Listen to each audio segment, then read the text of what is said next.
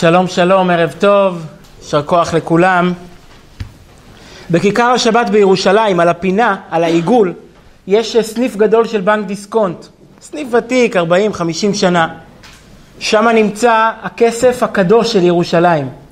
הרבה אדמו"רים, הרבה רבנים, זה אזור אה, מלא בסלטה ושמנה של ירושלים, וזה סניף גדול וחשוב עם עשרות עובדים. סבא שלי מצד אמי, וולפו, אח של אה, הרב הראשי כאן, היה הרבה שנים אה, מנהל סניף הבנק הזה, 30 שנה הוא היה ניהל את המקום, רכש הרבה ידידות, הרבה אמון מצד הרבנים, מצד האדמו"רים, ראו בו אדם שאפשר לסמוך עליו ולהפקיד בידיו את הסודות שלהם. הגיע לגיל פנסיה, גיל 65, כמה שהיה אז, פרש מהבנק. הייתה הנהלה מכובדת בדיסקונט, היה רקנטים. הוא פרש מהבנק והלך לנוח. הדבר הראשון שהוא עשה, הדבר שהוא חיכה לו הרבה שנים, הוא נסע עם אשתו, עם סבתא שלי לארצות הברית, נסע לשבועיים, והדבר, האירוע המרכזי של הנסיעה, הוא רצה לפגוש את הרבי. הוא במקור לא ממשפחה של חסידי חב"ד, אבל הילדים התקרבו לחב"ד, עברו, אמא שלי עברה ללמוד בחב"ד, אחים שלה עברו ללמוד בחב"ד, יצא לפנסיה, הוא רצה להכיר את הרבי, לפגוש אותו, הוא כבר הכיר אותו קודם, 30 שנה קודם הוא נסע בשליחות דיסקונט להקים סניף במנהטן, אבל עכשיו הוא כבר היה בפנסיה, היה לו יותר זמן, אז הוא רצה להיפגש עם הרבי במתינות, במנוחת הדעת. דיברו, הרבי שאל אותו מה נשמע, מה הוא עושה, הוא אמר שהוא פרש עכשיו לפנסיה. הרבי מסתכל עליו ואומר לו, מה פתאום פנסיה? אתה אדם צעיר, למה לפרוש לפנסיה?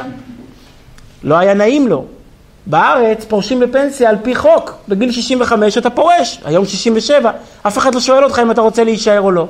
לא היה נעים לו לתקן את הרבי ולהגיד שזה לא תלוי בי, הוציאו אותי לפנסיה. אז הוא שתק. אבל העיקר, המילים האלה של הרבי, הרבי אמר לו, מה פתאום? צריך לעבוד, ומה פתאום לפרוש, מה פתאום לצאת כל כך מוקדם לפנסיה? בסדר. שמע, כיבד ולא אמר שום דבר והלך. הוא חוזר ארצה, הצטבר בדואר, הם שבועיים לא היו בארץ, מלא דואר, כל התיבה הייתה מלאה. בפנים היה מעטפה מבנק פאגי, פועלי אגודת ישראל. פאגי כותבים לו, שלום אדון וולפו, שמענו שפרשת מדיסקונט, היינו מאוד רוצים שתיכנס לעבוד אצלנו, לנהל את כל המחוז, לנהל את, את, סניף, את כל מחוז ירושלים, חמישה סניפים. ככה, הוא היה קורע את המעטפה, אפילו לא היה עונה עליה, הוא 40 שנה מחכה לפנסיה, כבר קבע חברותות, שיעורים עם אנשים מבוקר ועד ערב, אבל המילים האלה של הרבי, מה פתאום פנסיה? אתה איש צעיר, מי, מי, מי אמר לך לצאת לפנסיה? מאיפה הרעיונות האלה? אז הוא ענה לפגי שכן, שהוא בא. והוא עבד עוד עשר שנים, ברוך השם, הרגיש טוב. אחרי שהוא הפסיק לעבוד, התחילו הצהרות, אבל עד שכל זמן שהוא עבד, הוא הרגיש טוב וניהל סדר יום והכל היה בסדר. אנחנו חיים בדור שהמילה הכי קדושה זה עבודה. מה אתה עושה? מה אתה עובד? מה עבדת? אנשים מגדירים את עצמם לפי העבודה שלהם. כמה הם מרוויחים, איך אני מציג את עצמי. אדם בריא מבחינה פסיכולוגית, מה זה אדם בריא? הרי לכל אחד מאיתנו יש סעיפים, נכון? אבל איך אתה יודע אם אתה בריא בסופו של דבר או לא? אם אתה מסוגל לעבוד ולאהוב, אם אתה עובד ומנהל משפחה, אלו שני תנאים בסיסיים לאדם בריא. וככל שהעולם מקדש את העבודה ואת התעסוקה, אנחנו נראה דבר מדהים, אין בעולם דת או אידיאולוגיה שמקדשת את התעסוקה כמו היהדות. ביהדות, כמו שנראה עוד מעט, עבודה זה לא פרנסה, זה לא מקצוע. עבודה זה טעם החיים, עבודה זה העושר. וכאן אני בא ושואל שאלה אחת פשוטה, שזה מסוג השאלות שכל אדם בעולם חשב עליהן. לא צריכים להיות מפרש, אפילו לא אדם חושב, מספיק להיות אדם. מה פתאום לוקחת התורה מאיתנו את הזכות לעבוד יום בשבוע? מה פתאום באה התורה, אותה תורה שאומרת שששת ימים תעבוד ועשית כל מלאכתך, שבמשך השבוע לעבוד זה לא זכות, זאת חובה. אנחנו נראה שכשם שמצווה לשבות, כך מצווה לעבוד. אותה תורה שאומרת שלעבוד זה מצווה, באה אותה תורה ואומרת, אסור לעבוד. כי צריך לנוח, אז אנחנו ננסה להבין. אם זה רק עניין רפואי, אז זה לא עניין של התורה. אין בתורה מצווה לאכול, ואין בתורה מצווה לישון אגב, הבאת דוגמה. אין בתורה מצווה לישון, זה דבר שאדם צריך לעשות אותו. התורה לא- היא לא ספר רפואה. התורה, איך יש כלל שאומר, התורה לא אומרת דברים שאנשים יגיעו אליהם בצורה אנושית. אין להם לתורה לקדוש ברוך הוא שום עניין בזה. מה פתאום באה התורה ועושה, אתה יודע מה, ואם זה רק בשביל שאדם צריך לנוח, אז מי שרוצה ינוח, מי שלא רוצה לא ינוח. אין חוק שמחייב אותך לישון, מי שרוצה לעבוד בלילה עובד, זה בחירה של האדם, זה וולונטרי. באה התורה וקובעת שיום אחד בשבוע אסור לעבוד. לוקחת מאיתנו את הזכות הבסיסית הזאת להשתכר, להרוויח, ליצור, ואנחנו שואלים מה מונח כאן. מה התורה רוצה להרוויח עם הבטלה? מה הערך של הבטלה? זה נושא השיעור שלנו היום. כל כך הרבה מדברים על הערך של העבודה, על הערך של התעסוקה, ואנחנו רוצים לשאול את השאלה ההפוכה, מה נותנת לאדם הבטלה? מה, למה חשוב כל כך לקדוש ברוך הוא שיום אחד בשבוע, אגב זה לא יום אחד, זה יום אחד נטו, ברוטו זה יום וחצי, זה כמעט יומיים. אומרים שפעם באו ללוי אשכול, אמרו לו שרוצים לעבור בארץ לשבוע עבודה של חמישה ימים. אז הוא אמר נתחיל עם יום אחד ולאט לאט אה, נתקדם. אה, מה פתאום יוצרת התורה מנגנון כזה של שבוע שעובדים חמישה ימים, חמישה וחצי ימים ויום וחצי אסור לעבוד. מה זה אסור לעבוד? אסור לעלות במעלית, אסור להרים טלפון, אסור לגלוש באינטרנט, אסור להדליק אור. הדברים הכי פשוטים, הכי אלמנטריים, אסור לעשות אותם. ואנחנו שואלים מה הערך של הבטלה. מה התורה רוצה ללמד אותנו עם העניין הזה, שיום אחד בשבוע היא מנתקת אותנו מהעבודה? אולי. שמה? זה... זה, לא קללה לעבוד, זה קללה לעבוד קשה. לעובדה ולשומרה נאמר עוד לפני החטא. אחרי החטא נאמר שהעבודה תהיה קשה, שהעבודה תהיה פרך. אבל עצם המושג של לעובדה ולשומרה, הוא הצטווה על זה עוד לפני החטא. כבר בגן עדן הוא הצטווה לעובדה ולשומרה. לעבוד זה טעם החיים. בלי עבודה אין טעם בחיים. עבודה, לעבוד זה נותן הגשמה עצמית, זה נותן ערך אישי. לעבוד זה חשוב ביותר. בזיעת אפיך, שאתה עובד ומוציא קוץ ודרדר, זה, זה כבר החטא. שאתה עובד ולא מוציא שום דבר. שאתה יושב יום שלם בעבודה. אתה מזכיר לי, היה פעם יהודי שפתח חנות בדיזנגוף, באלנבי. פתח חנות חליפות, לקח את כל החסכונות שלו, של אשתו, פתח חנות. הוא חוזר הביתה סוף יום, אשתו שואלת אותו איך היה? לא היה, אף אחד לא נכנס. ביום השני הוא חוזר עם אור בעיניים, איך היה? היה טוב, נכנס אדם, קנה חליפה. ביום השלישי הוא חוזר, איך היה? היה יותר גרוע מהיום הראשון. מה, איך יכול יותר גרוע מהיום הראשון? יום ראשון אף אחד לא נכנס. אומר לו, זה שקנה אתמול בא היום והחזיר. טוב, אז אנחנו באים ושואלים, מה הערך של הבטלה, מה הערך של התעסוקה, למה כל כך חשוב לתורה לנתק אותנו ליום אחד מעבודה, וזה נושא שכמו שנראה הוא טעם החיים. כל כך חשוב לחדד ולהזכיר את העניין הזה בדור שכל כך מקדש את התעסוקה. אבל כמו שהתחלנו, אמרנו שהתורה היא הדת והאידיאולוגיה שמקדשת את העבודה יותר מכל דת אחרת בעולם. איך אני יודע? דיברנו על זה פעם שיעור שלם, נזכיר את זה היום בשתי דקות, מהנושא של פרישה לפנסיה. בעולם יש שתי גישות בנושא הפרישה לפנסיה. בארץ, בעוד מדינות, החוק הוא פנסיה כפויה, לפי גיל. אדם מגיע לגיל פנסיה, 62 לאישה עד 64, 67 לגבר, מוציאים אותו, מוציאים אותו, הוא, הוא גומר, לוקח את הכסף ופורש. אף אחד לא בודק מה המצב שלו. אולי הוא צעיר, המוח שלו כמו בן 18, אולי הוא יכול להמשיך לעבוד עוד 20 שנה, אולי הכל בסדר, שום דבר. מגיע היום, התאריך, היום הולדת, קונים לך את השעון זהב ואתה עוזב את העבודה. זה פנסיה כפויה, אף אחד לא מתחשב בעובד. יש uh, גישה אחרת בארצות הברית, באוסטרליה, פנסיה תפקודית. אדם מגיע לגיל פנסיה, כל מדינה בגיל שלה, זה בחירה שלו. הוא יכול לקחת את הכסף ולפרוש, לעשות טיול עם האישה בחוץ לארץ, ללכת לקבוע חברותות בכולל, ללמוד כל היום, לא ממהר לאף מקום, יכול להמשיך לעבוד, אף אחד לא מוציא אותו. גיל 70, 75, עובר בדיקות אצל רופא תפקודי, עוקבים אחרי המצב שלו. יכול להמשיך לעבוד, ממשיך. מתי פורש? לפי המצב התפקודי. מגיע שלב שהוא לא רוצה, שהוא לא יכול, ואז הוא פורש. אז יש לנו שתי גישות, או פנסיה לפי גיל שהיא קבועה, או פנסיה שהיא תפקודית, שהיא אינדיבידואלית לעובד. מה הגישה של התורה? לא זה ולא זה, הכי קיצונית שאפשר. אין פנסיה. בתורה, אדם עובד עד יומו האחרון. איי הוא מזדקן, וברור שהוא לא יכול לעשות מה שהוא עשה בן 18, אז יש לתורה פתרון. מעבירים אותו לעבודה אחרת בתוך המפעל. בתוך העבודה מעבירים אותו לעבודה אחרת שמתאימה גם לאדם מבוגר. איפה אני יודע את זה? הרי בתורה אין עבודה, על מה מדובר? על, על הלוויים. פרשת בעלותך מדברת על הלוויים. הלוויים היו סוחבים את המשכן, היו מנהלים את המקום. שומרים, שוערים, מנגנים, שרים, וגם סוחבים את כל הבית. 40 שנה סחבו אותו ממקום למקום. גיל 50, ברור שהם לא יכולים לסחוב. אדם מגיל 50 לא יכול לסחוב את הארון על הכתף, לא יכול לסחוב את המזבח, לא יכול לסחוב את הכרובים. הארון עם הכרובים שקלו, שקל טונות. ברור שאדם מבוגר לא יכול לסחוב. מה עושה? בארץ היה צריך לצאת לפנסיה, הגיע לגיל 50. גם בארצות הברית היה צריך לצאת לפנסיה, למה? כי ברור, פנסיה תפקודית, הוא לא יכול לעשות את זה יותר. מה אומרת התורה? ושירת את אחיו באוהל מועד. מפסיק לסחוב, עובר לייעץ. את מה שהוא למד בגיל 50, הצעירים בגיל 20 לא יודעים. אז הוא עובר עכשיו למשרת יועץ, למשרת מדריך. יושב עם הצעירים, מלמד אותם, מדריך אותם, מתוועד איתם, נותן להם מוסר. איך אנחנו אומרים בפרקי אבות? בין 50 לעצה. מה זה לעצה? איזה עצות? זה לא הכוונה שסבא מזדקן, הוא עובר לתת עצות, לא זה הכוונה. הכוונה היא שהלוויים, בני 50, הפכו להיות יועצים. למה? כי אדם לא מסיים תפקיד. עבודה זה שליחות, עבודה זה מה שבאת לתת בעולם, מה שבאת לשנות בעולם. אז מה פתאום בגיל 50 להוציא אדם החוצה? אם הוא רוצה להמשיך, שימשיך. במילא ממשיך לעבוד כל כמה זמן שהוא יכול, במה? בעבודה שמתאימה לו. הרמב"ם מציע עוד הצעה, אומר, לא כולם מתאימים להיות יועצים, כולם מתאימים להיות שוערים, שומרים, שומרים של בית המקדש, כבוד גדול, כולם, כולם יכולים להיות. במילא לפי התורה אין מושג כזה בכלל של יציאה לפנסיה. אין מושג כזה בכלל של לסיים תפקיד, למה? כי עבודה זה טעם החיים, אתה צריך לעבוד כל כמה שאתה יכול, בשביל מה אתה קם בבוקר? צריך שיהיה לך משהו. ואותה תורה באה ואומרת ששביעית מהחיים תתבטל.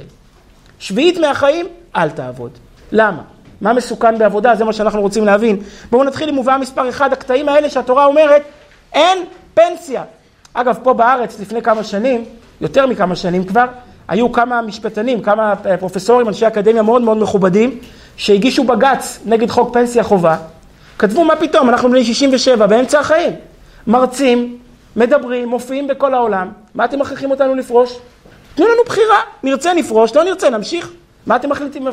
ובג"ץ החליט שהוא לא מתערב בזה, שזה עניין של הכנסת, לא עניין שלו. אבל יש הרבה מאוד אנשים שרוצים להמשיך, ובאה התורה ואומרת, למה אתה מוציא אותם? תן להמשיך כל כמה שהם יכולים, לא מתאים מהעבודה הזאת, תן עבודה אחרת, אבל העיקר שיהיה להם את הכבוד הזה שהם ממשיכים לעבוד בבית המקדש. נקרא במדבר ח' ומבין חמישים שנה ישוב מצווה עבודה ולא יעבוד עוד. הלוויים בגיל חמישים לא יכולים לסחוב יותר, אז שווים, לא סוחבים יותר. אם הם היו, אם זה היה החוק, היו צריכים ללכת הביתה, לקחת את הפיצויים ולפרוש. לא. ושירת אחיו באוהל מועד לשמור משמרת. אומר הרמב"ם, וזה, הפרישה הכפויה, אינה אלא בזמן שהיו נושאים המקדש. כשסוחבים, ברור שבגיל חמישים אי אפשר לסחוב. אבל ואינו מצווה נוהגת לדורות. אבל בבית המקדש, שכבר לא היו צריכים לסחוב, כי בית המקדש עמד על מקומו, לא פורשים בשום דבר לגיל חמישים. אבל לדורות אין הלוי נפסל בגיל. אין דבר כזה, גיל לא קובע כלום. תסתכל עליו, לא על הגיל שלו. אלא בקול, הסיבה היחידה לפרוש בקול, כשהתקלקל קולו מזקנה, הם היו שרים. ברור שבשלב מסוים היכולת הווקאלית פוחתת והם לא יכולים לשיר. אז קודם כל זה לא לפי גיל, אלא לפי תפקוד אישי, כמו באמריקה. והדבר השני, ויראה לי שאינו נפסל, אלא לומר שירה, אבל יהיה מן השוערים. גם כשהוא בוודאי לפי מצבו התפקודי לא יכול להמשיך את עבודתו במפעל, מעבירים אותו לעבודה אחרת שמתאימה לגיל שלו. שתהיה לו סיבה לבוא כל בוקר לעבודה, זה הכבוד שלו, זה היוקרה שלו, זה הפרסטיז שלו, שימשיך עם זה כמה שהוא רק רוצה, כמה שהוא רק יכול. אז אנחנו רואים שבתורה עבודה זה לא רק מקצוע, עבודה זה לא רק פרנסה, עבודה זה שליחות, עבודה זה כבוד, עבודה זה ייעוד, זה סיבה שבגללה הגעת לעולם. אז מה פתאום אותה תורה אומרת לנו, הלו, הלו, הלו, עבודה? חמישה ימים, חמישה וחצי ימים, שישה ימים, יום אחד בשבוע אסור לך לעבוד. מה זה אסור לך לעבוד? אסור לך להדליק מתג, אסור לך לגשת לאינטרנט, אסור לך לפתוח את הטלוויזיה. למה? מה ההתנתקות הזאת מהעולם? מה המשמעות שלה? לכאורה זה נגד הטבע. אגב, דבר יפה שלא שמים לב אליו, זה כבר פרשת השבוע. לא רק שהתורה מקדשת, כולם מדברים על השבת. כל פעם, או כמעט כל פעם, לפני שהתורה מצווה על השבת, מה היא מקדימה לצוות? על לעבוד בששת ימים. לא שמים לב לזה, תמיד מדברים על החידוש של השבת, אבל יש בתורה חידוש לא פחות גדול, שצריך לעבוד שישה ימים. כל פעם שהתורה מדברת על השבת, היא מקדימה להגיד ששת ימים תעבוד ועשית כל מלאכתך. למה? זה גם חידוש. אין בחוק שום חוק שמחייב אותך לעבוד. אתה רוצה להיות מובטל, תהיה מובטל, תשכב במיטה כל יום, גם תקבל אבטלה. אין שום חוק שמחייב אותך לעבוד. אם אתה לא מבקש אבטלה, ודאי שאתה לא חייב שום דבר, תעשה מה שאתה רוצה. בתורה יש מצווה, אנחנו נקרא, כשם שמצווה לשבות, כך מצווה לעבוד. זאת אומרת, חשוב לתורה, אפילו בסמיכות לשבת לחדד, שהחובה לעבוד היא חובה. אז אם היא חובה, אז למה בכל זאת מצווה לשבות? נקרא, אבות רבי נתן כ"א, גדולה היא מלאכה, שכשם שנצטוו ישראל על השבת, כך נצטוו על המלאכה, שנאמר ששת ימים תעבוד ועשית כל מלאכתך. ועוד נאמר באבות רבי נתן, שמעיה אומר, כולנו זוכרים, שמעיה ואבטליון קיבלו מהם, שמעיה אומר, אהוב את המלאכה. אהוב את המלאכה. מצווה בפרקי אבות, לאהוב את המלאכה. מה החידוש? יש אדם שאוהב את העבודה, יש אדם שלא אוהב את העבודה. איך אני יכול לאהוב? איך אתה מצווה אותי לאהוב? אז הוא אומר לך, אהוב את העבודה, תעריך את זה שיש לך עבודה. כי עבודה זה סיבה לקום בבוקר. גם אם העבודה טובה לך, לא טובה לך, עוד שנה לא תהיה בה, לא משקפת את הכבוד שלך, לא משקפת את היכולות שלך, לא משקפת את ההכנסה שלך. תאהב את העבודה, תבין שעבודה זה ערך, עצם זה שיש עבודה. איך הירקן היה אומר לי? הייתי בא לפעמים עייף, מתלונן, אמר לי, תשמע, כשיש עבודה לא בוכים. כשיש עבודה לא בוכים, אומר לך, אהוב את המלאכה, יש מלאכה, תשמח. שמעיה אומר, אהוב את המלאכה, מלמד, אומר אבות רבי נתן, שיהיה אדם אוהב את המלאכה, צריך להעריך את המלאכה. רבי יהודה בן בתרא אומר, מי שאין לו מלאכה לעשות, אין לו מה לעשות, פרש מעבודה. אין מכל סיבה שהיא לא עובד, מה יעשה? י... מה יעשה? יעשה. לך תחפש משהו לעשות. אם יש לו חצר חרבה או שדה חרבה, ילך ויתעסק בה. לך, תתנדב, תלך לשיעור, תעשה חברותה, תצא מהבית, תעשה משהו. סיפרתי כמה פעמים, שלא נדע, אבל מי שמגיעים לגיל מכירים את זה, שהיו שני אנשים מבוגרים שנפגשים כל בוקר בקופת חולים. אין מה לעשות, אחרי התפילה כל יום הם בקופת חולים. יום אחד, אחד מהם לא מגיע. שני מאוד נבהל, פחד לחשוב מה קרה לחבר שלו, מרים אליו טלפון הביתה בבהלה, לשאול מתי השבעה, ההוא מרים לו את הטלפון. שמולי כזה, אתה חי, איפה היית היום בקופת חולים? אומר, מצטער, היום לא הרגשתי טוב. טוב, מה יעשה? אם יש לו חצר חרבה או שדה חרבה, ילך ויתעסק בה. רבי טרפון אומר, אין אדם מת אלא מתוך הבטלה. זה לא שאנשים מזדקנים כי אין להם עבודה, אין להם עבודה, לכן הם מזדקנים, זה בדיוק הפוך. הוא אומר, בגלל הבטלה, לכן אנשים חס ושלום מתים. הכוונה ממש לחרוש פיזית את השדה? זה הכוונה היא להיות עסוק. כל אחד עם התעסוקה שלו, שב, תקרא משהו, תלמד משהו, תעשה חברותה, ת, תתנדב ביד שרה, תעשה משהו. המושג הזה שבן אדם קם בבוקר ואין לו מה לעשות כל היום, זה דבר חס ושלום שמקרב, לא רוצה לומר, אבל שגורם לאדם עניינים של הפך החיים. נסכם אם כן את מה שאמרנו. כל פעם שהתורה מצווה על השבת, היא מקפידה לצוות על המלאכה, אז אם כן אנחנו שואלים, אז למה שבת? מה כל כך טוב? נמשיך, נמשיך לעבוד כל השבוע. מי שירצה עייף, ינוח, לא רוצה להיות, איך הוא אמר, כמו, כמו לישון בלילה. יש מצווה לאכול, יש מצווה לישון. זה דברים שאנשים עושים אותם בדרך הטבע, לא צריך לצוות עליהם. למה צריך ציווי? תתנתק מהעבודה ליום, אסור לך לעבוד, זה כל כך נגד הטבע, כל כך נגד ההיגיון. אגב, אה, יש ספר, אולי הספר הכי חשוב, שנכתב אחרי קום המדינה על שבת, שמירת שבת כהלכתה, כל יהודי אשכנזי מכיר את הספר, גם יהודים אה, ספרדים. שמירת שבת כהלכתה, ספר שנכתב על ידי יהודי בשם הרב נויבירט, יהושע נויבירט, ולפי פסקי, הוא היה שכן של הרב שלמה זלמן נוירבך, וככה הוא כתב את הספר הזה. מאחורי הספר המדהים הזה מסתתר סיפור עוד יותר מדהים. אבא שלו, אהרון נויבירט, היה רב בברלין, רב בכמה מדינות, בסופו של דבר בברלין. הנאצים עלו לשלטון, הוא התחיל להרגיש לאן רוחות המלחמה הולכות, היה לו שכל והיה לו מזל, והוא פנה למלכת, אנג... למלכת הולנד לקבל אישור, אולי הייתה לו משפחה בהולנד, אינני יודע למה דווקא שם, לקבל אישור אה, לעבור לגור תושבות בהולנד. והיא שלחה והיא נתנה לו, לא ולמשפחה, הם היו שניים או שלושה ילדים, נתנה להם אישור לעבור לאמסטרדם. הם עברו לאמסטרדם, פרצה המלחמה, אבל הנאצים כבשו את הולנד, והתחילו עם הסלקציות, והתחילו לעבור בין הבתים, לחפש כמעט את כל יהודי הולנד ושרפו. והם ברחו מבית לבית, כבר היו בסלקציה אחת, הצליחו לברוח מהסלקציה, ומצאו איזושהי עליית גג נטושה, ושם הם היו שלוש שנים. שלוש שנים לא הוציאו את הראש מהבית, ולא הוציאו אפילו את הראש מהחלון. הורים עם שניים, שלושה ילדים קטנים, לא יכלו להציץ בחלון שלוש שנים, כי אם השכנים ההולנדים היו אנטישמים, מי שיודע את הסיפורים, אם היו רואים אותם, היו מיד מלשינים עליהם, פעם אחת כבר הלשינו עליהם. שבת אחת האבא, אינני יודע מאיפה מישהו כנראה מבריח להם אוכל. שבת אחת האבא הרגיש מאוד לא טוב.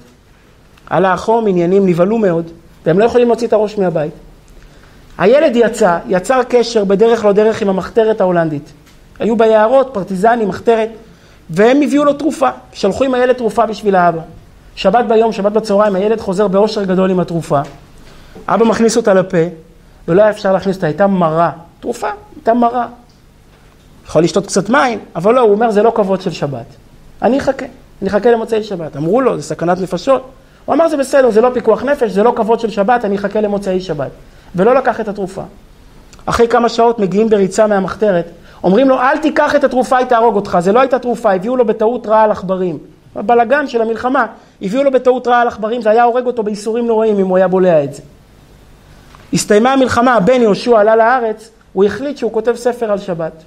קיבל את אבא שלו בזכות השבת, אז הוא החליט שהוא כותב ספר שמירת שבת כהלכתה על כבוד השבת, וזה באמת אחד הספרים שהכי הצליחו, הכי מפורסמים בנושא הזה של שבת. שבת זה ערך מיוחד, ואנחנו שואלים, אבל למה? התרגלנו לזה, אז כבר קיבלנו. קראתי עוד סיפור מיוחד במינו. אחרי קום המדינה היה פה קבלן, קבלן חרדי מבני ברק נדמה לי, שבנה בתל אביב. והיו שני מגרשים שהתחילו בהם מגדלים, אז עוד לא היו מגדלים, אז היה ארבע קומות, והוא בנה בניין, ושכן קיבל מגרש, עוד קבלן בנה עוד בניין. שהוא פרויקט, פרויקט לשכונה שלמה, כל קבלן קיבל בניין אחד, מגרש אחד עם בניין אחד. ביום שישי הגיעה הגיע אונייה ליפו עם, אה, עם, עם, עם שקים של מלט, והביאו את כל הסחורה ממש רגע לפני שבת, הניחו על המגרשים, הניחו להם את הסחורה, שיום ראשון התחילו לעבוד. בערב שבת פתאום, בליל שבת משום מקום התחילו פתאום רוחות, ועוד רגע יהיו גשמים אדירים, וכל הסחורה מונחת על הרצפה, הכל ילך. וזה קום המדינה, לא היה הרבה, הכל יקר, הביאו את זה מחוץ לארץ, ושום דבר לא יישאר מזה, ביטוח, שום דבר, לא היו דברים כאלה, לא יישאר מזה שום דבר עד הבוקר. באו אליו הפועלים, היו פועלים ערבים, באו אליו בבהלה, אמרו אנחנו נכסה את זה, אנחנו זה. הוא אומר זה שבת, תהי כל מלאכתך עשויה, מבחינתי זה לא קיים, העסק לא קיים היום. אל תדברו איתי. אמרו לו הכל ילך, לא יהיה מה לעבוד שבוע הבא. לא קיים, תחזרו לאיפה שבאתם, אני עד יום ראשון במוצאי שבת, יום ראשון בבוקר לא מדבר על העבודה. והיו גשמים ושבת, רוחות אדירות. מוצאי שבת הוא הולך עם שני פועלים לשם, הוא לראות את השריפה, הוא מצפה לא לראות שום דבר. לתדהמתו הוא רואה שכל העסקים שלו מכוסים. התחיל לצעוק, הוא אומר, מה הפועלים עשו את זה בלי הרשות שלי, אני לא רוצה ליהנות מזה. מהון להון הוא שומע צעקות מהמגרש הסמוך. הקבלן במגרש הצעו, הסמוך צועק, למה לא כיסו את השקים? אני שלחתי את העובדים לכסות את השקים. הם באו באמצע הלילה ולא ראו, כיסו את השקים שלו במקום את השקים של ההוא. אז מה הפשט? היא מקור הברכה, זה לא שיהודי שומר שבת, השבת שומרת עליו. הוא חושב שהוא שומר את השבת, השבת נותנת לו את הברכה של הקדוש ברוך הוא, היא שומרת עוד עליו, היא, פה, היא עובדת בשבילו. ואנחנו באים ושואלים, זה כל כך התרגלנו למחשבה הזאת, אבל כשאתה רגע יוצא מהקונכייה, זה נגד דרך הטבע, זה נגד הצורה שאנשים עובדים בה. אם יש לי עוד דקה, צריך להרוויח עוד דולר. ופה באה התורה ואומרת, 24 שעות אתה לא מרוויח, ולא רק אתה לא מרוויח, כל עם ישראל לא מרוויח. נחשוב, עשיתי חשבון, אם כל עם ישראל היה עובד עוד יום בשבוע, עוד 54 ימי עבודה בשנה, וכמה כסף זה? זה עשרות מיליארדים, אולי יותר. 54 ימים שכל המשק עובד בשנה. זה בלי סוף כסף, אז מה באה התורה ואומרת לא? כל העם יום אחד, יום וחצי, כמעט יומיים, לא עובדים. למה? מה, מה יש לנו נגד העבודה? למה אני שואל את זה השבוע? יכולתי לשאול את זה הרי בחצי מהפרשיות בתורה, כי השבת מוזכרת בהרבה מאוד מקומות. למה אני שואל את זה השבוע? משום שהשבוע מצוות השבת מגיעה לשיא. אין עוד שום מקום בתורה שבו איסור המלאכה מגיע לעוצמה כזאת, כמו שאנחנו רואים בפרשת ויקל. כי השבוע התורה אומרת שלא רק שלאדם אסור לעשות את העבודה שלו, אסור אפילו לעשות את העבודה של הקדוש ברוך הוא. השביתה בשבת היא כל כך גדולה, שלא רק שאסור לך לבנות את הבית שלך, אסור לך אפילו לבנות את הבית של השם. וזה הפלא הגדול, למה השביתה היא כל כך גדולה וכל כך מוחלטת. השבוע אנחנו קוראים פרשת ויקל, משה רבנו יורד למטה באושר גדול ומצווה, הקדוש ברוך הוא רוצה להתחתן איתנו. הקדוש ברוך הוא נתן לי את הלוחות השניות, שבוע שעבר היה חטא העגל, עם כל המשבר, משה שבר את הלוחות. השבוע פרשת ויקל הכל מתהפך, הוא יורד מהשמיים עם הלוחות השניות ביום הכיפורים, למחרת ויקל משה, הוא מכנס את כל עם ישראל, ומה אומר להם? הקדוש ברוך הוא מצווה להקים בית.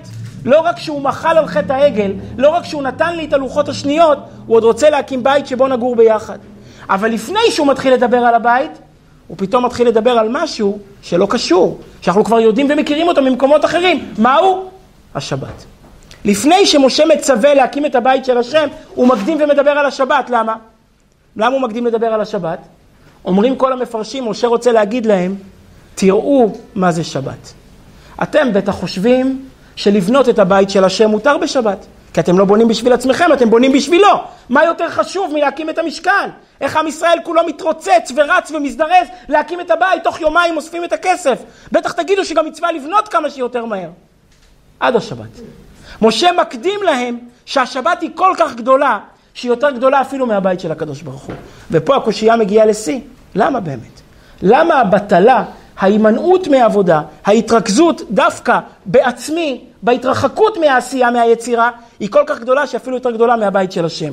נקרא מובאה מספר 2, ויקל משה, זה התחלת פרשת השבוע, ויקל משה את כל הדת בני ישראל, ויאמר עליהם, אלה הדברים אשר ציווה השם לעשות אותם, ששת ימים תעשה מלאכה, וביום השביעי לכם קודש שבת שבתון להשם. שואל מיד אברבנאל, וכל המפרשים שואלים את זה. אם משה הקיל כל ישראל לצוותם על מלאכת המשכן, למה התחיל במצוות השבת? הרי כבר באה המצווה הזאת בפרשת המן ובסיני, כבר למדנו אותה בפרשת עוד לפני זה, בפרשת בראשית כבר למדנו, ובפרשת המן, ובסיני, בעשרת הדיברות, ובפרשת כי תישא. ומה צורך לזוכרה פה פעם אחרת? אלא ללמד אותך עד כמה השבת גדולה. עד כמה השביתה בשבת היא מוחלטת ולא ניתנת לדחייה וגוברת על כל דבר, לא רק על מלאכתך, אפילו על מלאכתו של הקדוש ברוך הוא. השבת לא רק קודמת לעבודה שלך, לעניינים שאתה צריך לגמור, היא קודמת אפילו לצרכים של הקדוש ברוך הוא לבניית הבית להשם. יהודי יום אחד בשבוע לא עובד, לא יעזור שום דבר, הוא לא עושה, הוא לא פועל ולא יוצר. אומר אברבנאל, אלא לפי שאפשר שיחשוב אדם שהקמת הנפש... המשכן היא יותר נכבד או יותר נכבדת מכל הפעולות התורניות וכל שכן מהשביתה בשבת. לפי שמעשה הקמת המשכן הוא אקטיבי, הוא יותר שלם מהשביתה והמנוחה הפסיבית. בשבת אני לא עושה כלום. להקים את המשכן זה חיובי, אז לכאורה הקמת המשכן קודמת, כי המעשה הוא מציאות והשביתה היעדר. מפני זה אמר השם למשה שיאמר לישראל, אך את שבתותיי תשמורו, לא תדחו את השבת מפניה, אלא תשמרו אותה. ואנחנו שואלים, למה? למה באמת השביתה היא כל כך חשובה, כל כך קריטית? למה העבודה, כמו שהיא חשובה, ככה היא מסוכנת? זאת השאלה הגדולה. כשהתורה באה ואוסרת עלינו את העבודה, היא רוצה בעצם לומר שכמה שהעבודה חשובה, ככה היא מסוכנת, ואנחנו רוצים להבין למה, עד כדי כך שאפילו את מלאכת שמיים לא עושים בשבת. אגב, אני הזכרתי כמה פעמים, אני, כשמדברים על שבת ודאי שיפה לספר את זה. סיפרתי הרבה פעמים כבר על מונטיפיורי. משה מונטיפיורי היה סר מונטיפיורי, אחד היהודים הכי עשירים שהיו פה במאה, מאה חמישים שנה האחרונות. היה לו בין היתר, הייתה לו זכות, פריבילגיה, היה לו היתר לעבוד, להיות ברוקר בבורסה בלונדון. באותם ימים היה רק ל-14 יהודים, ל-14 משפחות יהודיות היה, היה היתר, רישיון, לסחור בבורסה. ומונטיפיורי היה אחד מהם ומהגדולים שביניהם, והרבה מאוד אצילים, רוזנים, משפחות אצולה בלונדון, באנגליה, הפקידו אצלו את הכסף, והוא היה סוחר בשבילם בבורסה. אבל כל מי שעבד עם מונטיפיורי ידע שיש חוק שמיום שישי בשתיים בצהריים הוא לא עובד. עכשיו זה ביום שישי, שבת, ויום ראשון במילא הבורסה סגורה. אז כל מה שהוא עבד זה היה ארבעה ימים, שני שלישי ארבעה וחצי ימים. אבל בסדר, זה היה הפריבילגיה. רוצים את מונטיפיורי, זה החוק. לא רוצים, לכו למישהו אחר. עכשיו, בבורסה זה סיכון. בורסה עובדת על זמן אמת. על, אתה צריך להיות כל הזמן מעודכן, מאה אחוז, יש התרחשויות שקורות בשנייה. פתאום חברות נופלות, פתאום חברות קמות, פתאום הפסקות מסחר, אתה חייב כל, להיות כל הזמן עם יד על הדופק. יום וחצי מוטיפיורי לא עובד. בסדר, יומיים וחצי בעצם, הוא לא עובד, אבל זה מה יש. והיו הרבה מאוד, הרבה מאוד אנשים שהפקידו אצלו את הכסף. ליל שבת אחד הוא חוזר מבית הכנסת, יושב עם המשפחה לאכול סעודת שבת, פתאום מצלצל, מצלצל, מצלצל הפעמון, נכנס איזשהו משרת, מאוד, אדם מאוד חשוב, עם משפחה מאוד חשובה, מייצג משפחה, אחת המשפחות האצילות, הוותיקות, העשירות בלונדון, עשירות באנגליה, והוא מביא מכתב מהאדון שלו, מכתב מהבוס שלו. מוטיפיורי אומר, אתה יודע מה המצב עכשיו, אתה יודע שעכשיו ליל שבת, אני לא מקבל עכשיו אנשים. כן, אבל הבוס שלי אמר שזה דחוף. מה זה דחוף? זה עניין של חיים ומוות? הוא מת, הוא צריך את הצוואה שלו? לא, הוא חי וקיים, זה עניינים של הבורסה. עניינים של הבורסה, תבוא ביום שני בבוקר. אני לא מקבל עכשיו. אדון מונטיפיורי, אתה מבין מי אני? אני לא לבד, זה כל המשפחה שלנו, זה כל העסקים שלנו. הבוס שלי אמר שאתה מוכרח לפתוח את המעטפה, בשבילו זה חשוב ביותר. מונטיפיורי אמר, תחזור לבוס שלך, תגיד שאני מאוד מכבד אותו, אבל אני לא יכול לפתוח את המעטפה עכשיו. השבת שלי יותר חשובה מכל דבר אחר.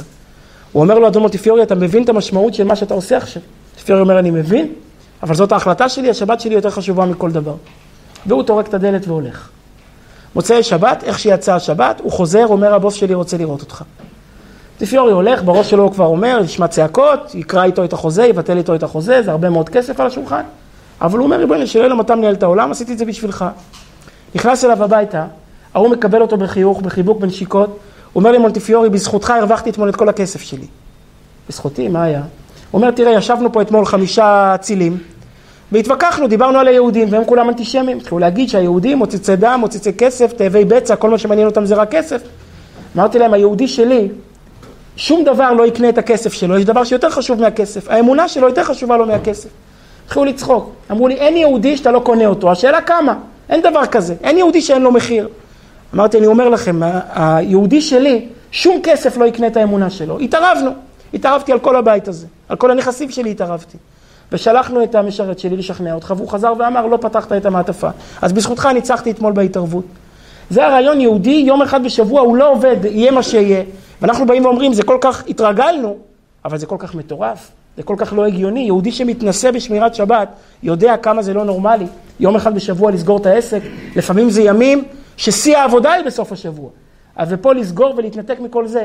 מה הקדוש ברוך הוא רוצה מאיתנו? מה הוא רוצה מהחיים שלנו? מה הדרישה? מה, מה עומד מאחורי העניין הזה? אני רק רוצה לחדד את מה שדיברנו על המעלה של העבודה, אני רוצה לומר עוד הבהרה אחת. זה פשוט מדהים. כל מה שאני אומר בשיעור זה פשוט דבר מדהים וזה גם לא מפורסם. יש הלכה עד כמה העבודה היא חשובה ועד כמה השבת היא כאילו כביכול לא הגיונית או לא צפויה. יש הלכה ביהדות. גוי ששבת חייב מיתה. לגוי אסור לשבות. כמו שליהודי חייב לשבות, לגוי, מי שאינו יהודי, אסור לו לשבות. עד כדי כך שגוי שמתגייר, גוי שעובר תהליך גיור, יש מושג של חינוך. עוד לפני שהוא טובל, עוד לפני שהוא נימול, הוא כבר מתאמן על קיום מצוות. מה המצווה היחידה שהוא לא מתאמן עליה? או מתאמן עליה באופן חלקי שבת. כתוב בפוסקים שגוי שעובר תהליך גיור, עד יום הגיור, הוא חייב לחלל שבת. שלא יהיה, אפילו אם הוא מתאמן ורוב היום שומר שבת, עושה מלאכה אחת, מדליק פעם אחת את האור, נוסע פעם אחת באוטו. למה? כי גוי ששבת חייב מיתה, כי לגוי אסור לשבות. למה? אומר רש"י דבר מדהים. מה פתאום לבזבז את הזמן? אתה יכול לעבוד, תעבוד. יהודי שחייב לשבות, צריך לשבות. אבל יהודי שלא, אבל גוי שלא חייב לשבות, מה פתאום לבזבז יום עבודה? הערך של העבודה, הערך של העשייה, הוא ערך גדול מאוד. אז מה פתאום? אם יש גוי שרוצה לשבות מהטעם שאתה אמרת, כי הוא לא סוס, כי הוא רוצה לנוח, זה מותר. אבל גוי שרוצה לשבות סתם בשביל השביתה, כמו יהודי, בשביל השביתה עצמה, לא בשביל להרוויח שום דבר. פשוט בשביל השביתה עצמה, אסור לו, חייב מיתה, אין דבר כזה. למה, אומר רש"י? הקדוש ברוך הוא אסר להתבטל. מה פירוש לא לעשות כלום? אתה בן אדם בריא, אתה יכול לעשות משהו. מה זה לשבת רגל על רגל? לך לעבודה, תעשה משהו. אנחנו רואים הדבר הזה, השבת היא חידוש. השבת היא לא דבר צפוי, היא לא דבר הגיוני, כי יום ולילה לא ישבותו, הגענו לעולם לעשות משהו. אני הזכרתי, אני לא זוכר, בשנים האחרונות כבר לא דיברנו על זה. פעם ראיתי מהרבי דבר מדהים. אנחנו יודעים שביהדות אין כלא. אין מושג של כלא. בתורה, כשאתה עובר על כל התורה, יש משמר. משמר זה מעצר עד תום ההליכים. אבל אין מושג של עונש שלילת חירות מבן אדם. אין מושג של להכניס, יש מלקות, יש מוות, יש אנשים חמורים, אבל שלילת חירות לא קיימת. הרי מקלט, אני אגיד מיד את ההבדל. למה? מה הסיבה? כי בבית כלא בן אדם לא עושה כלום. וביהדות, חיים בלי שלעשות זה לא חיים. לקחת בן אדם, להכניס אותו לבניין, ולהגיד לו תקום בבוקר בלי סיבה לקום בבוקר, הרגת אותו, אז כבר תהרוג אותו.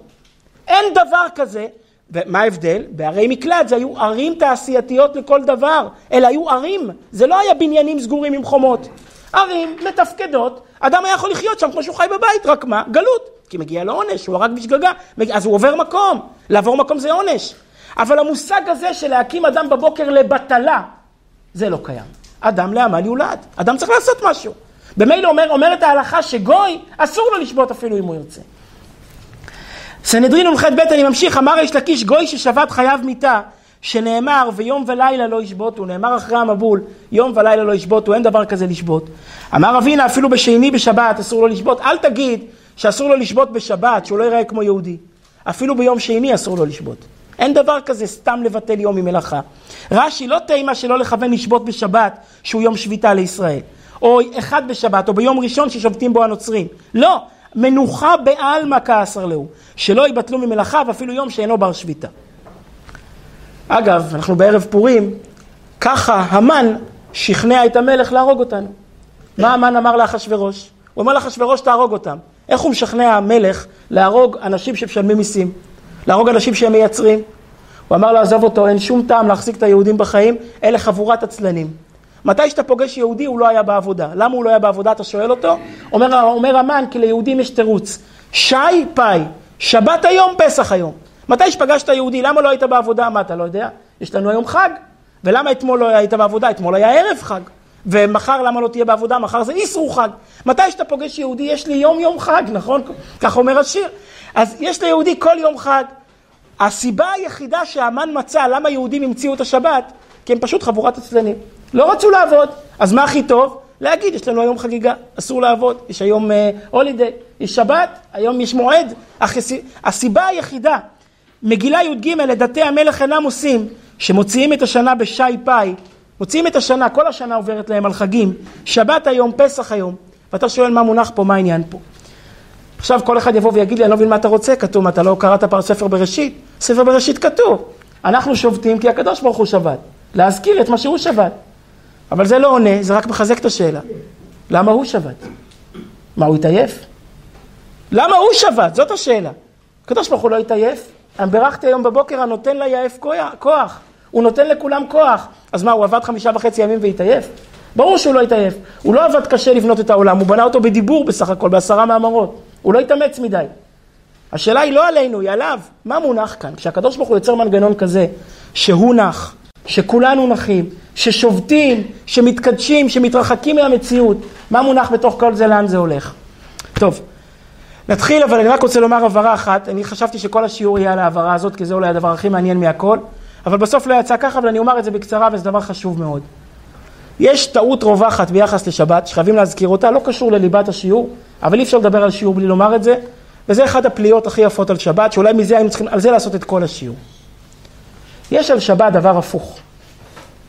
לפעמים, דווקא אנשים, במרכאות חילוניים, אין דבר כזה אנשים חילוניים, אנשים שאינם שומרי תורה ומצוות, דווקא הם, לכאורה, נחים בשבת יותר מיהודים ששומרים שבת. יש דבר מאוד מאוד מוזר ביחס לשבת. עם ההתפתחות הטכנולוגית, אז אדם שלא שומר שבת, עולה במעלית, נוסע באוטו, מדליק אור, אז הוא, הוא נח בשבת. אדם ששומר שבת, הולך ברגל, צריך לטפס במדרגות. אז מה? אז לכאורה הוא פחות נח בשבת. מה הרעיון הזה? התורה רוצה שננוח בשבת, אבל למעשה אנחנו לא נחים בשבת, כי אנחנו עוד צריכים לטפס מדרגות וצריכים ללכת הרבה ברגל. אני זוכר שבדירה הקודמת ברחוב האבות, הייתי גר בקומה שלישית, שבת אחת אני מטפס בחזרה מבית כנסת, אוגוסט חם, חזרתי עם אשתי, עם הילדים, שני ילדים היו, ואני מטפס שתי עגלות פעמיים, להעלות את שתי, שלושת הקומות האלה. היה שם איזשהו שכן אמפתי, אומר לי, תגיד לי, אתה דתי, נכון? בתורה כתוב, וביום השביעי שבת ויהי נפש. תעלה במעלית. מה אתה עולה לי, סוחב לי פעמיים שתי עגלות, חזרת מבית כנסת מזיע, עייף. מה הרעיון הזה?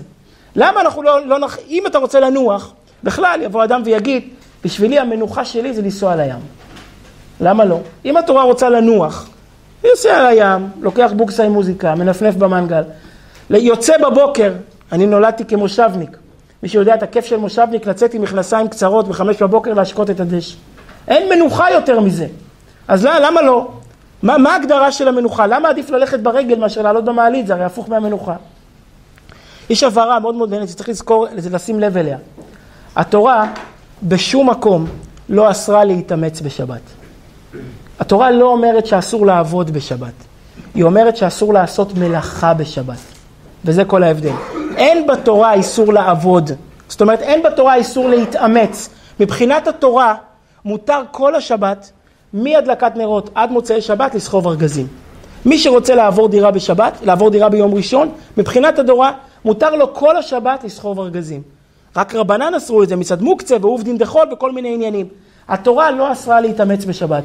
מה שהתורה אסרה זה משהו אחר לגמרי. מלאכה. ליצור משהו. מה שהתורה אסרה זה לעשות איזשהו שינוי בגוף של חפץ ובעצם לקדם את המציאות. כשהקדוש ברוך הוא שבת בשבת, הרעיון לא היה לא להתאמץ. זו הגדרה אחרת לגמרי. הרעיון היה לא לקדם את המציאות. לא ליצור כלום, לא להמציא כלום, לא לפתח כלום, לעצור את המציאות איפה שהיא הייתה בערב שבת. לכן, כשאני מדליק אור או מדליק את האוטו, אני לא מתאמץ, אבל אני יוצר משהו. אני עושה איזשהו שינוי, אני מדליק מתג, אני מצית, אני יוצר מעגל חשמלי, אני מבעיר אש, אני עושה משהו, אני מקדם את המציאות, זה מה שאסור. כשאני הולך ברגל, אני לא משנה שום דבר. אני לא מזיז שום דבר בעולם הזה. כשאני סוחב ארגזים כל היום כולו, אני לא מזיז שום דבר במציאות. אגב, כתוב שזה שאסור להוציא, תשאלו אותי, אז למה אסור להוציא מרשות לרשות? באמת כתוב שזה חידוש של התורה. לא היינו צופים את זה, כי זה לא מלאכה. אבל נראה במלבים, זה כתוב בהרבה מאוד מפרשים בתחילת הפרשה שלנו, הכתב והקבלה, מה שהתורה, תמיד התורה משתמשת באותה מלאכה. באותה מילה, סליחה, מלאכה. מה שהתורה רצתה בשבת, לעצור את המציאות. שהעולם לא יתקדם יום אחד. שהעולם יתקדם עד כניסת השבת, יעצור את עצמו וימשיך להתקדם ממוצאי השבת. הרעיון לא היה שתפסיק להתאמץ, לא זאת הנקודה. זה משהו שהוא הרבה הרבה יותר עמוק, לא ליצור כלום.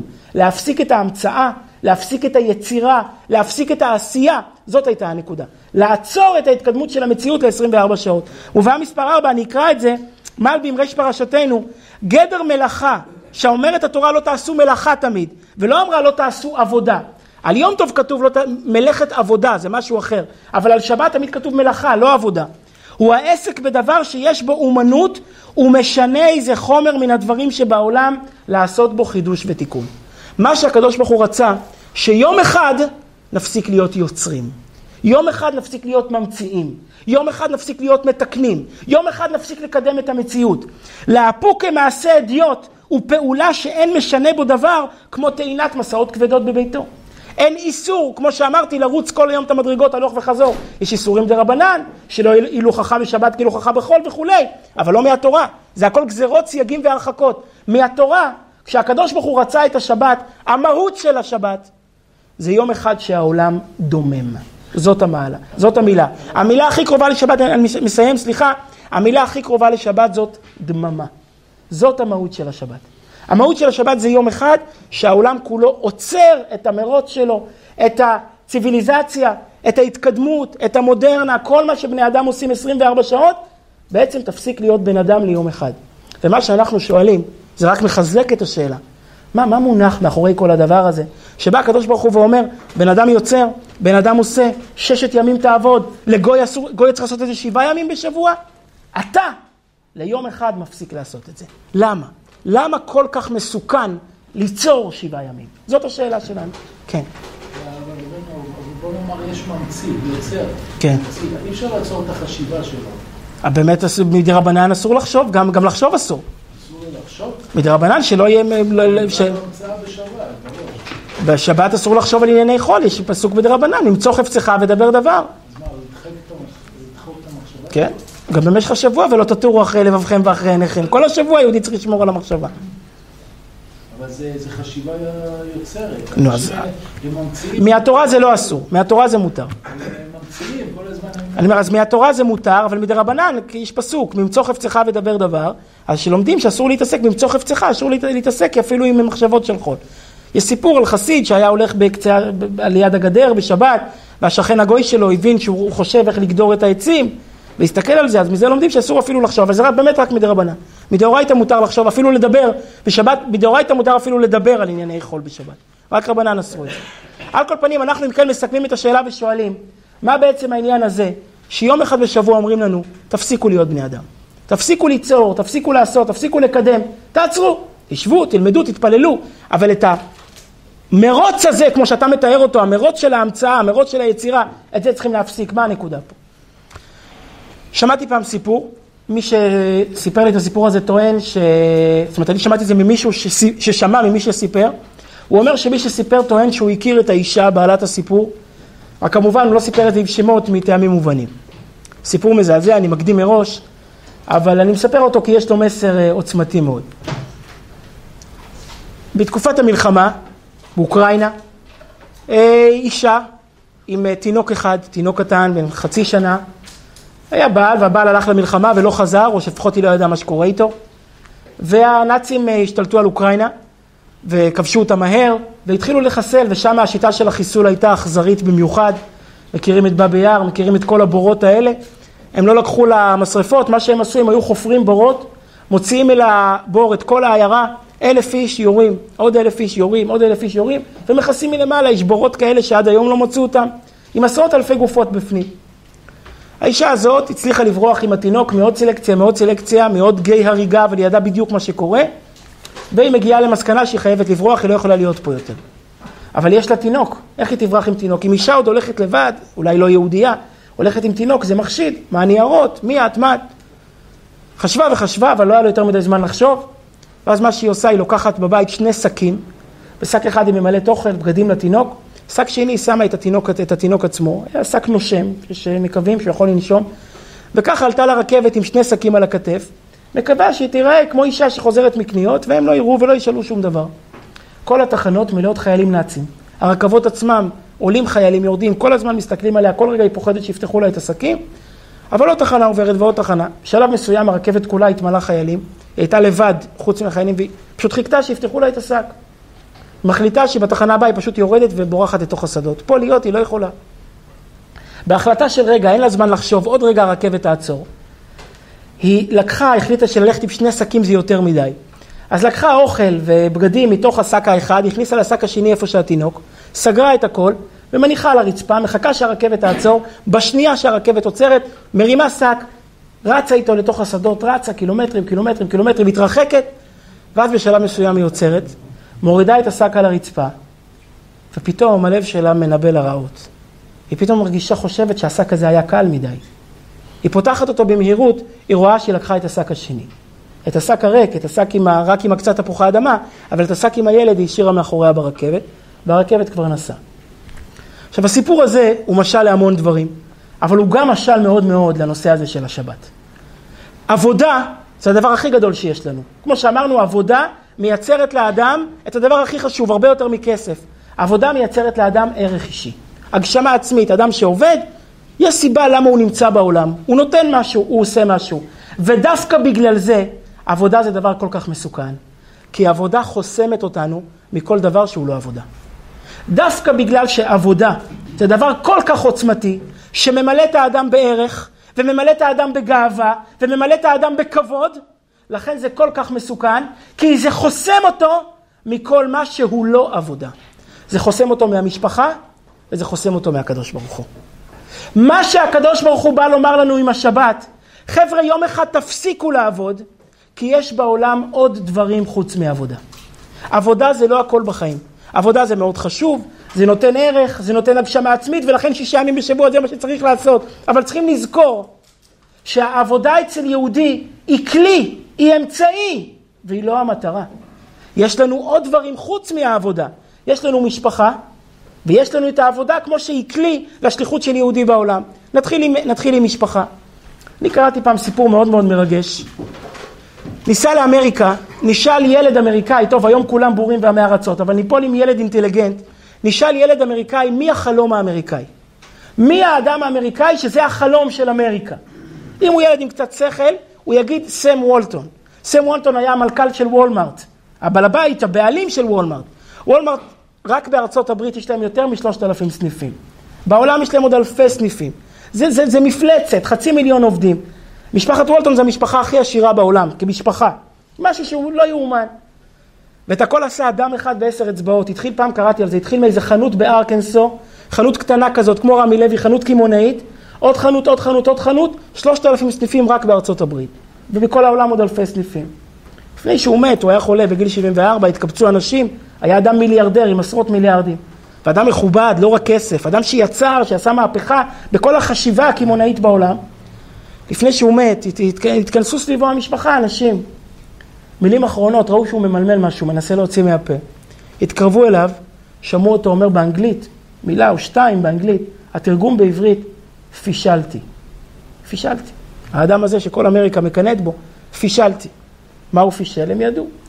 לא הייתי עם המשפחה. התחתנתי עם העסק, אבל משפחה לא הייתה, אף פעם לא היה בבית, אף פעם לא... הייתה אישה והיו ילדים, אף פעם לא היה אישה, אף פעם לא... זה בן אדם שהרגיש שהכיסים מלאים, אבל הנפש ריקה. הנפש ענייה. בשביל מה עבדתי בסופו של דבר? בשביל מה נתתי? מה יצרתי סביבי? משהו שהוא יותר עמוק. מה שהקדוש ברוך הוא רוצה לומר לנו עם השבת, עבודה זה חשוב, אבל כשאתה מתעסק רק עם עבודה, אתה חוסם את עצמך לכל מה שהוא לא עבודה. ויש לנו עוד, הנפש שלנו היא הרבה הרבה יותר עמוקה מעבודה. יש לנו משפחה, יש לנו אהבה, יש לנו קשר עם אנשים מסביב. אז יום אחד בשבוע אתה צריך לא לעבוד. יום אחד בשבוע אתה צריך להתנתק מהעבודה, כדי מה? ולא ליצור, ולא לעשות, ולהתבטל. אז מה נשאר? להיות עם המשפחה. לאכול, ולשתות, ולשבת עם הילדים, ויום אחד הם יודעים שאתה קיים. יש לפעמים אבות ואימהות שהילדים רק צריכים להאמין שהם קיימים. כמו שמאמינים בקדוש ברוך הוא, הם מאמינים שאבא ואמא קיימים. הם לא ממש רואים אותם פיזית. גם אם רואים אותם, רואים רק את הגופה, רק את הצל, אבל הראש לא בבית. אז 24 שעות אין טלפון, ואין אינטרנט, ואין מחשב, ואין מרסים, ואין קשר עם העבודה, אין כלום, מה יש? יש אבא ואמא. יש משפחה ויש ילדים, כי אנחנו הרבה יותר עמוקים מהעבודה. זה הדבר הראשון, משפחה. אבל הדבר היותר עמוק, ולזה באמת אני רוצה להגיע, אנחנו לפעמים שוכחים בשביל מה אנחנו עובדים. כשעובדים כל השבוע ורצים ורצים ורצים, שוכחים בשביל מה אנחנו עובדים. ויש ליהודי סיבה למה הוא עובד. אתה שאלת בצדק על הקמח והתורה, לזה אני רוצה להגיע. זה שיהודי עובד זה לא סתם. זה לא כי יהודי עובד, כי הוא עובד, כי הוא רוצה ליהנות, כי הוא רוצה טעם החיים. אצל יהודי, העבודה היא שליחות. הוא יהודי בעבודה שלו. כשאתה כיהודי עובד, ויש מסביבך אנשים שאינם שומרי תורה ומצוות, ורואים אדם עם כיפה, שסוחר ביושר, ושומר על הפה, ובא לעבודה בזמן, ולא מזייף עם הכרטיס, ולא גונב, ולא גוזל, עובד כמו שצריך, האנשים האלה מסתכלים ואומרים, איפה אתה מחנך את הילדים שלך? גם אני רוצה לחנך את הילדים שלי שם. אני גם רוצה להיות כמוך. אצל יהודי העבודה היא לא חוץ מהיהדות שלו, היא היהדות שלו. איך, במה הוא יהודי במשך השבוע? אתה יהודי בבית כנסת, אתה יהודי, יהודי בלימוד, אבל כל היום במה אתה יהודי, במה אתה שונה מהגוי? כשאתה שוכב תחת האוטו ומתקן אותו, גם הגוי מתקן מכוניות. כשאתה לובש סרבל כחול, גם הגוי לובש סרבל כחול. במה אתה יהודי בשעות האלה? אתה יהודי כי בכל רגע אתה יהודי, כי איפה שאתה נמצא אתה מייצג את הקדוש ברוך הוא. אבל מה שקורה, שמרוב העיסוק בעבודה, אנחנו שוכחים שהעבודה היא אמצעי. הופכים את העבודה למטרה, שוכחים שאנחנו פה בשליחות. ויש איזה סיפור מקסים, סיפרתי אותו עשרים פעם, שהקדוש ברוך הוא יזכה אותי לספר אותו עוד ארבעים פעם. סיפור כל כך מושלם שבדיוק ממחיש את הנקודה הזאת. אחרי מלחמת יום כיפור, היה פה בארץ, המבוגרים זוכרים, אני עוד לא נולדתי, אבל היה פה בארץ אווירה מאוד קשה, אווירה מדוכדכת, תחושה של משבר, תחושה שלא סיפקנו את הסחורה, הרבה הרוגים, לא עלינו 2,700 הרוגים. וזה התפשט גם לחוץ לארץ, הדכדוך הזה, הייאוש, המלנכוליה. היה יהודי בארצות הברית מאוד עשיר בניו יורק בשם דוד דייטש. הוא נכנס לרבי מלובביץ' ואמר רבי, מה אני עושה פה? אני גר בניו יורק. מלך, רוזן, וילה ענקית, משפחה עשירה, משפחה יפה. יהודים בארץ מקיזים דם, עוד מלחמה ועוד מלחמה. מה אני עושה פה? אומר לו הרבי, תשמע, צריך לעלות לארץ ולהקים מפעלים. אם תהיה בארץ פרנסה, הכל יהיה טוב. כל הצרות שאין פרנסה. אם יהיה לאנשים פרנסה ברווח, הכל טוב. הוא חוזר הביתה, והדברים של הרבי לא נותנים לו מנוח, הוא כבר אדם מבוגר. לעלות לארץ, להקים מפעלים, זה כבר לא בשבילו, הוא לא יעשה עכשיו רילוקיישן, הוא לא בגיל הזה. הוא מכנס את המשפחה, אישה, ילדים, חתנים, כלות, אומר, חבר'ה, מישהו צריך לקחת לידיים את המשימה שהטיל עליי הרבי. הרבי אמר, צריך לעלות לארץ להקים מפעלים. הוא אומר, ילד שיעשה את זה, אני אתן לו את כל התמיכה, את כל הכסף של המשפחה אנחנו נכניס בארץ, אבל מישהו שיעשה את זה. היה לו חתן צעיר, בן 25, מאיר זיילר, בחור עם ילדה קטנה, רק התחילו את החיים, מאיר זיילר אומר, אני אעלה לארץ. עלה עם אשתו עם הילדה הקטנה לקריית מלאכי, הקים מפעל בשם פלוקטקסט, מפעל שמייצר בדים, מאות עובדים, נותן פרנסה למאות עובדים, קיים את השליחות, משפחת זיילר, משפחת דייט השקיעה את הכסף, והוא קיים את השליחות של הרבי. במשך הזמן התחילו להגיע הזמנות, הם המציאו את הווילון, הכביס, המצאה שהם עושים עליה הרבה כסף, והתחיל להתפשט בחוץ לארץ. התחילו להגיד לו, בוא תציג את הסחורה בחו"ל. אז הוא התחיל לנסוע לתערוכות, לאירופה, למי... ל... אני יודע, לציריך, לפריז, ללונדון, בירות האופנה להציל, להציג את התערוכה. ופה הוא נתקל בבעיה, כי התערוכות היו תמיד בסוף השבוע, מיום רביעי עד יום שני או עד יום ראשון. בין רביעי לשני, איזה יום יש? שבת. מה הוא עושה בשבת? א', הוא משלם על המקום, זה מילא. הבעיה היא שזה לא רציני. עומדת תערוכה של 500 דוכנים, באים אנשים לראות ורואים את הדוכן שלך סגור. אם אתה בתערוכה לא עובד, מי יסמוך עליך שמחוץ לארץ תביא סחורה? אבל הוא עמד בניסיון, לא עשה חוכמות, כל יום שישי, שתיים וחצי בצהריים, היה תולה שלט על הבודקה שלו, סגור לרגל יום המנוחה היהודי, ייפתח שוב במוצאי השבת. ככה הוא עושה כל פעם שיש תערוכה. פעם הבאה שהוא היה בניו יורק, היה נוסע הרבה לניו יורק, משפחת אשתו משם, הוא היה בניו יורק, נכנס לרב חודקוב, המזכיר של הרבי, ומספר. יש לי בעיה עם שבת, מה שאני עושה, אני בשתיים וחצי בצהריים ביום שישי תולה שלט סגור לרגל יום המנוחה היהודי. אחרי שעתיים המזכיר קורא לו, אומר לו, סיפרתי את זה לרבי, הרבי אמר שלא טוב מה שאתה עושה. את השלט אל תתלה ביום שישי בשתיים וחצי בצהריים, תתלה אותו ביום רביעי בבוקר כשאתה פותח את התערוכה, המקום ייסגר ביום שישי בצהריים לרגל יום המנוחה. התקשרתי לזיילר, אמרתי לו, תסביר לי מה הרבי התכוון. אז הוא אומר לי בהיגיון של סייכר. הוא אומר לי, הרבי התכוון לדאוג לקליינטורה שלי. כשאני תולה את השלט ביום שישי בשתיים וחצי בצהריים, אנשים באים, המקום סגור. מה עושים? הולכים לשכן שלי. אבל אם הם יודעים שאני אסגור ביום שישי, באים אליי ראשון. טוב, זה היגיון של סייכר. אבל מה באמת הרבי התכוון בעומקם, כמובן של הרבי שאהבת ישראל, אבל בעומקם של דברים. מה שהרב התכוון לומר לו, תגיד לי, אתה חושב שהקדוש ברוך הוא שלח אותך לציריך בשביל פרנסה? הוא לא יכול לתת לך פרנסה בירושלים? הוא שלח אותך לציריך שתהיה שלט על השבת.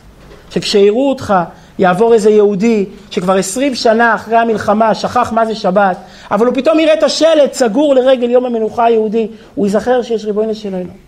הוא ייזכר באימא שלו מדליקה נרות שבת, הוא ייזכר במשפחה שיושבים יחד לסעודת שבת. יהודי איפה שהוא נמצא, הוא שלט על השבת, ולכן ששת ימים תעבוד. עומק הסיבה שיהודי עובד, הוא לא מפסיק להיות יהודי, הוא עובד כיהודי, הוא עושה שליחות במרחב, הוא עושה שליחות בעולם האמיתי. איפה העולם האמיתי? בכוללים. העולם האמיתי בישיבות, העולם האמיתי לא שם, העולם האמיתי במגדלים, שם העולם האמיתי. יהודי במשך השבוע הוא יהודי במגדלים, הוא יהודי בעבודה. אבל מה קורה? שהעבודה משתלטת עליך ואתה שוכח כבר בשביל מה אתה נמצא פה. אז בא הקדוש ברוך הוא ואומר, יום אחד בשבוע, אל תעשה שום דבר, אל תיצור. אתה רוצה לסחוב ארגזים, תסחוב, זה לא ייתן לך כלום, זה לא ייתן לך הנאה. היצירה נותנת הנאה. אל תיצור, אל תעשה מלאכה, אל תקדם את עצמך ואל תקדם את העולם. ויהיה לך זמן לחשוב בשביל מה אתה עובד. לא רק איך עובדים, אלא בשביל מה עובדים, למה הקדוש ברוך הוא שלח אותי לפה, איך אני עובד כיהודי ולא עובד כגוי. אז זה העניין של השבת, ליצור משמעות, לזכור כל השבוע בשביל מה אני עובד. אני עובד בשביל להביא פרנסה, יש לי משפחה, אני עובד בשביל לייצג את הקדוש ברוך הוא. זה עיקר עניינה של השבת. אגיד על זה שני דברים, לשניהם אין לי מקור, אבל שניהם נפלאים. מספרים, פעם סיפר לי יהודי רוסי, שברוסיה ישב פעם שיכור זרוק על הרצפה, וניגש בן אדם, נתן לו מטבע, רובל, שני רובל. השיכור קם, הולך, קונה אה, לחם, כיכר לחם ופרח. ההוא רץ אחריו, אומר לו, למה אתה קונה פרח? תקנה שני כיכרות לחם, תראה איך אתה נראה. הוא אומר לו, לא, לחם שיהיה ממה לחיות, פרח שיהיה בשביל מה לחיות. אז זה העניין, השבת, לא רק, כל השבוע אנחנו ממה לחיות, זה הקמח. אבל בשבת אנחנו חושבים בשביל מה חיים, בשביל מה נמצאים פה, לתת קצת משמעות לכל העשייה. זה דבר אחד, ודבר שני שמספרים, אגדה עממית, שמספרים על איזה יהודי שכל היום רק חושב, איזה גליציאני שכל היום רק חושב איך לקנות ואיך למכור ואיך לסובב את כל העולם, ובמחשבותיו, בהרהוריו, הוא מגיע לים. הוא מגיע לים, הוא רואה דייג שיושב ודג דגים. והוא מתפלץ, ההוא באמצע השנה הוא לא מצליח לישון מרוב מחשבות על העסק, והוא בשתיים בצהריים בסוטול, דג דגים, לא ממהר לשום מקום. לא יכול את הסתירה הזאת. הוא ניגש לדייג ואומר לו, תגיד, ממתי אתה פה? דייג אומר לו, מה, מארבע וחצי בבוקר אני פה. עד מתי תהיה פה? כל זמן, כל הנשמה תעלה לי עוד קיי, כמה שיהיה נשימה, אני פה. כל זמן שהנר דולק אפשר לתקן. אומר לו, תגיד לי, למה אתה פה? בשביל מה זה? אומר הדייג, אני שואל אותך, תגיד, בשביל מה אתה עובד? בשביל מה אני עובד? שתהיה פרנסה. ומה יהיה אחרי שתהיה פרנסה? יהיה הרבה פרנסה. ומה יהיה אחרי שיהיה הרבה פרנסה? יהיה עוד הרבה יותר פרנסה. ומה בסוף אחרי שתהיה הרבה הרבה פרנסה? אומר היהודי, או אחרי שתהיה לי הרבה פרנסה, אני אוכל לשבת ליד הים ולדוג דגים. אומר הדייג, אז אני עושה את זה כבר היום. כל החיים רצים ורצים ורצים, ולא עוצרים לשאול, בשביל מה אתה רץ? תעצור רגע. כל אחד עובד בשביל הילדים. אבל מי הוא הילד הזה שכולם עובדים בשבילו? כל אחד עובד בשביל הילדים, והילדים גם יעבדו בשביל הילדים, והילדים גם יעבדו בשביל הילדים, ועוד לא נמצא הילד הזה שבשבילו כל הדורות עובדים. אז זה מה שהשבת אומרת לך, הלו, תעצור יום אחד בשבוע, תפסיק לרוץ, תשאל מה המטרה, מה האמצעי, מה הדבר הראשון, מה הדבר השני, מה הסדרי העדיפויות שלך בחיים. את זה אפשר לעשות רק כשלא יוצרים. לכן אפילו המשכן לא חשוב כמו השבת. כי במשכן אתה בונה, כשאתה בונה אתה שוב פעם מתמלא בעצמך. אומרים לך אל תבנה, אל תעשה שום דבר, תדמום. כשאתה דומם, יש לך זמן לחשוב, יש לך זמן לחשוב, אתה יכול לעשות לעצמך reset ולשאול בשביל מה אני חי. נקרא מובא מספר 5, ליקוטי שיחות י"א 97, הפרשה הראשונה אחרי מתן תורה היא חובת העבד העברי להשתחרר לחופשי אחרי שש שנים. ואם אינו רוצה להשתחרר לקראת השנה השביעית, רוצים אוזנו במרצע לאות קלון. מה הפרשה השביעית אחרי מתן תורה? משפטים. שמה? שש שנים העבד עובד, בשנה השביעית הוא משתחרר, לא רוצה להשתחרר, רוצים את אוזנו במרצע. מה הסמליות בזה?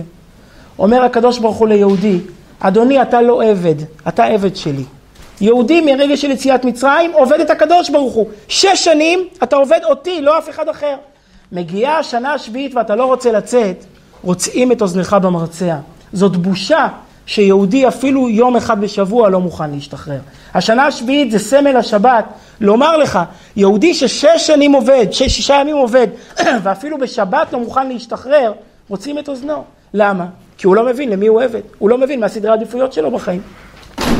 המסר הטמון בכך יש הטרודים כל כך בעסקיהם הגשמיים במשך ששת ימי החול עד שהם עבדים לעבדים לרצונם הגשמי.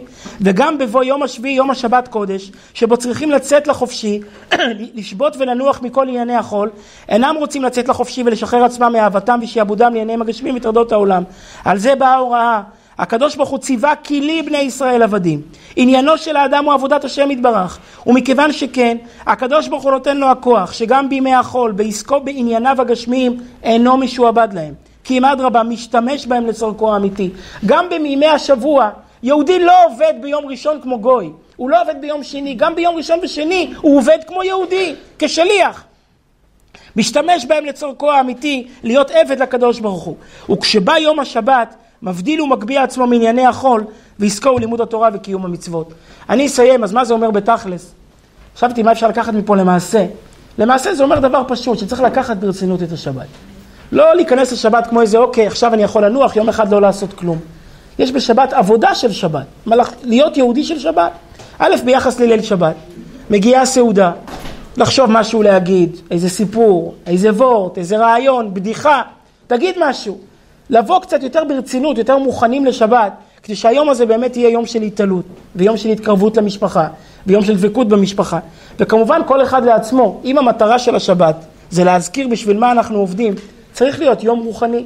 נקרא, אני מסיים בקטע אחרון, ספר השיחות תש"א עמוד 53, כותב הרבי הקודם, חמיב של הרבי מלובביץ', פעם היה בעל בית חסידי במצב שונה לגמרי בשבת. הנחת רוח, השלווה, לא מיהרו. לפני התפילה שמעו מאמר חסידות, אחר כך שמעו קדושה ובורכו, התפללו ברצינות. התפללו כל אחד לפי ערכו, אבל לא מיהרו לרוץ הביתה אל הקוגל. היום השבת איננה חול, אבל איפה קידוש השבת? שבת זה לא יום סתם של לא לעשות כלום, זה יום שבו אנחנו צריכים לחזור לעצמנו, לעצמי האמיתי. אז צריך לנצל את זה. ללמוד יותר מהרגיל, להתפלל יותר מהרגיל, לחשוב יותר מהרגיל, כדי באמת שזה יהיה יום של התעלות, ויום של התקדשות, ויום של דבקות. יישר כוח.